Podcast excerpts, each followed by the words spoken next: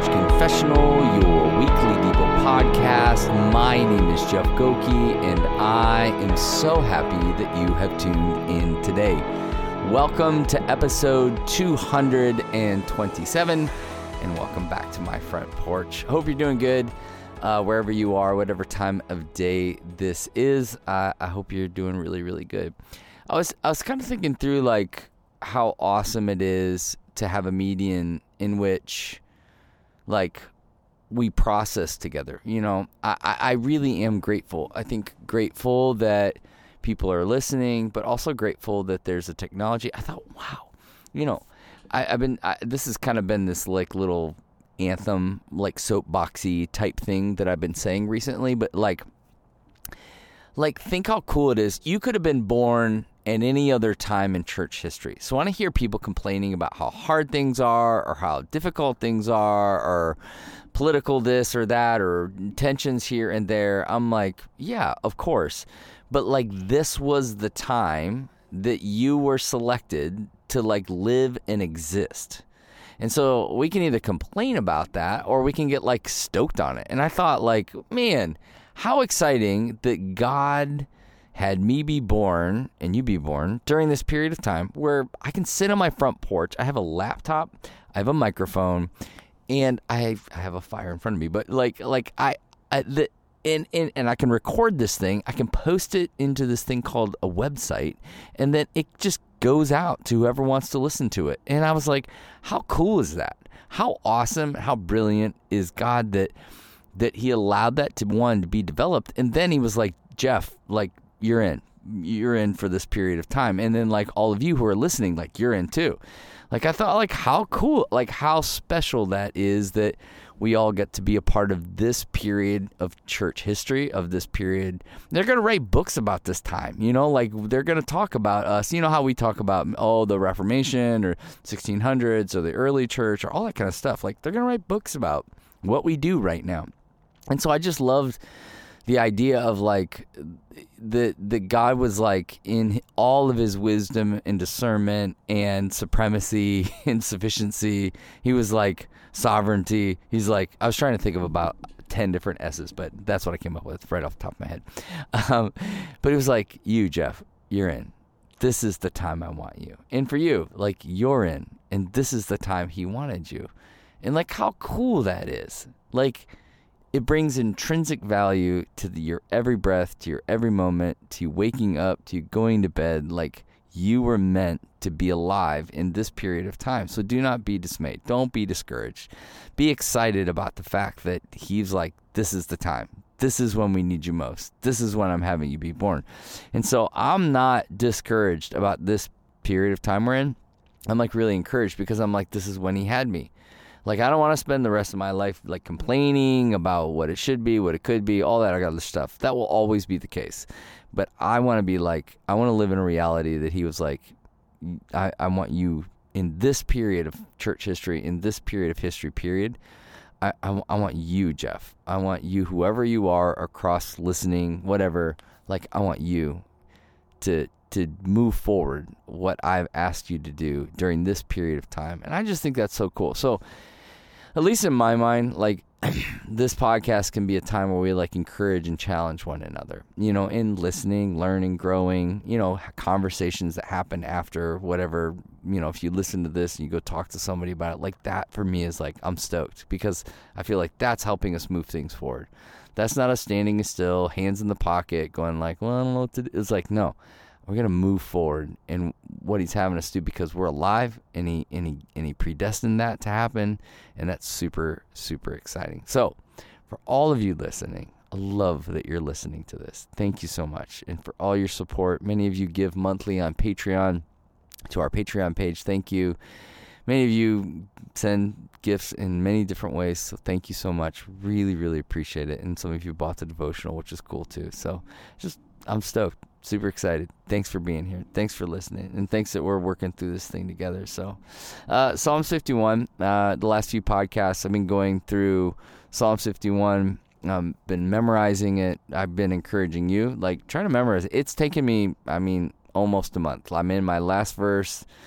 Working out this morning, I'm like, I kind of get like, ugh, you know, the home stretch, like just like, uh, come on, lock this thing in. It's not, it's a labor of love because I know it's with me, I know it's sticking with me, but it's not easy. It's not easy to memorize. But the this particular section that we're going through is kind of the core of the whole passage. If you've been listening to the last few podcasts, but uh, verse 12 it says this, uh, Psalms 51, verse 12, restore to me the joy of your salvation and uphold me with a willing spirit.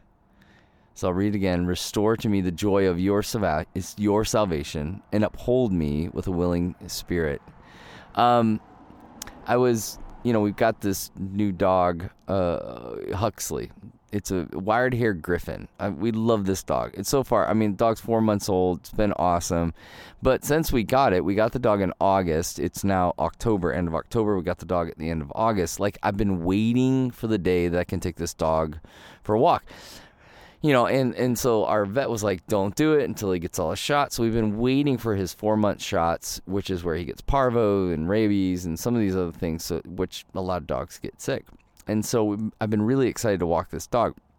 So I I take this dog on the walk for this two eight two three days ago. I took this dog on the walk for the first time.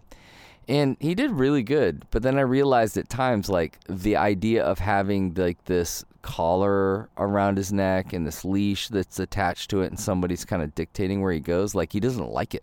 He doesn't want it. And at times he's resisting it right? Because it's all brand new to him. He's like, what's going on? Wait, I, I just like run around the backyard and then every once in a while you put me in my cage and, you know, but like, what's this all about? And I thought for, as, as I was reflecting on this passage, I couldn't help but to think that David was like, no, no, no, I, I want you to keep leading me. I'm resisting at times. I'm kicking back at times. And actually, at this point in David's story, like he's kicked back a whole lot to the point of like rebellion in, to like where he's like cut the collar off and he's running down the road free into his own, you know, implementing, executing on his own will, and he's created a lot of havoc. And he's like, I want to get, I want to get back to where you're leading and you're guiding me. And uh, what I find sometimes helpful when I'm reading passages, and I, I, think we get so locked into a certain way of doing things, and sometimes I mean I'm like, hey, let's flip let's flip this a little bit. So sometimes I find it helpful to read the passage backwards and just see like how does that feel? You know, like you know for this passage, you know, it would go like something like, I need help with a willing spirit.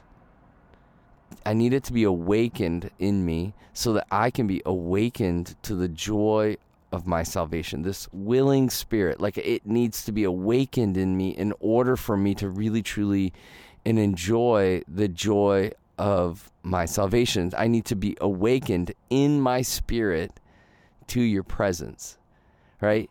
So if you take this, the last few verses, like from 12 and go back to 10, like it's like, I just need this willing spirit. And I need you to help me with that willing spirit so I can be awakened to your spirit, so I can be awakened to your salvation, so I can be awakened to joy, so I can, you know, be awakened to your presence, to your Holy Spirit, all these different things. Like I, I wanna, I want this spirit, this willing spirit that desires that, but I need you to do that in me. I can't do it. Like he's. David's been trying, he's tried on his own. He's doing his own will, his own way, and it's like it's not working.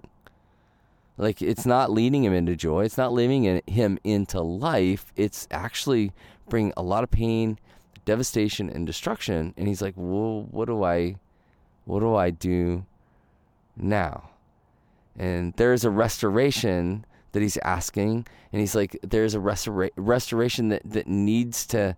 To happen. And that, you know, that's why verse 10, if you remember, he talks about renewing a right spirit, right? He, you know, if you remember in that, in, in, uh, in that podcast, in that verse, we're talking about like that literally means like it needs to be repaired. He's like, I need you to repair a right spirit in me. And now, what he's saying is that repair needs a full blown restoration. Like it needs, yes, it needs to repaired, but it needs a full restoration, restore it, bring the whole thing back to life. I don't know about you, but I like those like um, I like those shows where like go to a junkyard and they get like an old classic car that's all rotted, right? And then they bring it to this garage and it's these guys who just know cars. Like they know cars, they know the right parts to get, and they restore these cars. And watching them go through that whole process is so cool because you're like, how did you take that rusty bucket of junk and turn it now into something that you could sell for tens of thousands of dollars. How did that happen? Well, a lot of time, a lot of energy, a lot of vision. This is what David is saying about the joy of his salvation. He's like, I need a full overhaul. I need you to restore it. Right? I need this I need a spirit that's renewed. I need it repaired. But as it relates to my joy and the joy of my salvation, I need like a full overhaul. I need I need to know. I need to I need to, to have a complete and utter makeover. And and so it made me think like have you ever stopped to think have you ever stopped to think about your salvation? Like like sit down and actually like think about that. You know, was it just this moment in time where you said yes to Jesus? And as a kid, I, I think I was five, and my mom was like, "You want to go to heaven or you want to go to hell?" And I was like, "I definitely don't want to go to he- hell." And so she's like, "So you're saying you want to go to heaven?" I do. Okay, and you just got to say this prayer. And I was like, "Cool." So I said this prayer, and I'm like, "I'm in." She's like, "You're in." Whole family got stoked. I got baptized like two weeks later. I was like, "Dude, I'm in. I got the ticket." Right? That, as far as like my youth was concerned, was that moment where I like that was a moment of salvation in my life. And I was like stoked. And then over a period of time, I'm like, man, what was that all about? What really happened? And I'm not saying that that doesn't happen for people, but for me, I tend to kind of question that moment. Was it, is that really what's going on there? Is that really how it works? You know? And I, I think that I'm not sure that's what David is saying needs to be restored about this one moment that he like said yes to Jesus. That's important. And but I think he's talking about something far more vast, far greater that needs to be restored. Like I think he's like talking about the joy of living in a life of salvation in the presence of God. Right? Like where God says, "I am your God and you are my people." Like he believes that knows that the same joy that has him dancing naked before the people of god as the presence of god through the ark of the covenant comes back right? That kind of joy. That kind of joy that's like every day. Like i wake up in the morning and no matter what's going on or how crazy life is like i'm like i'm okay. And in fact it my joy is found in him. It's not found in my circumstance and I think for so many of us, like we get sidetracked on our salvation. We we our salvation is, is designated to this kind of singular moment in our life where we just said made a decision instead of it being a whole life every day overwhelming kind of salvific moment. Like I'm const I'm yes, he saved me, but he is saving me. Like he is saving me. In in that process, I'm starting to realize there's so much joy there. And if I just kind of push this moment over to this designated time in history for me, I miss out on the beauty of it today. So, what does it mean to live into that salvation life today? To be renewed in that, restored in that, right? I want that. That's what David's craving. That's what he wants. That's what he's begging God for in this moment of repentance. Like, that's what I want, right? And so he, and so then we ask, well, well, what is he saying needs to be uplifted? Like there's something inside of him that has missed this. Has is there's a disconnect there, and that's why we started off the way that we did in this podcast. But he's going like there's there was an unwilling spirit, and I and he's going, I need you, I need a willing spirit. I need a willing spirit to remind myself to be awakened to that presence, to be awakened to that salvation, to, uh, to be awakened to the one who's in control, the one who loves me, shows me, guides me, leads me, loves me. I need to be awakened. Awakened. I need a spirit that's willing. You know, you, you ever had these, you know, like even as I was taking Beasley on a, uh, or a Beasley, Huxley on this walk, Like I'm taking, and there's moments at which he's completely willing. He's content. He's looking at me.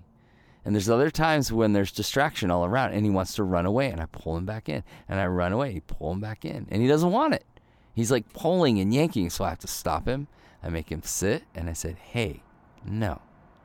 Right? David's going like, "I want that willing spirit that just walks alongside of the Father." And we're just present with him. And I love that part of this passage. I just absolutely love it. And I love that Jesus models this when he says, Not my will, but yours be done. Right? I want your will, your way, for your glory. And Jesus shows us, gives us the perfect example of what this looks like. Because what I'm learning is this the joy of our salvation is the solution to our soul's deprecation. And how beautiful is that? And what if that became a new way in which we're living our life daily? So the question is this how are you finding a willing spirit to find joy in your salvation? God, we need your help. We need your wisdom. We need your guidance. We need a willing spirit, and we need you to uphold it. And by the way, it's your salvation we want, not my own, not my own way. I want your salvation. So give it to us. Help us. Lead us, guide us. So, take a breath, reflect, and believe that the God of the universe is near to you than your own heartbeat. Until next time, cheers.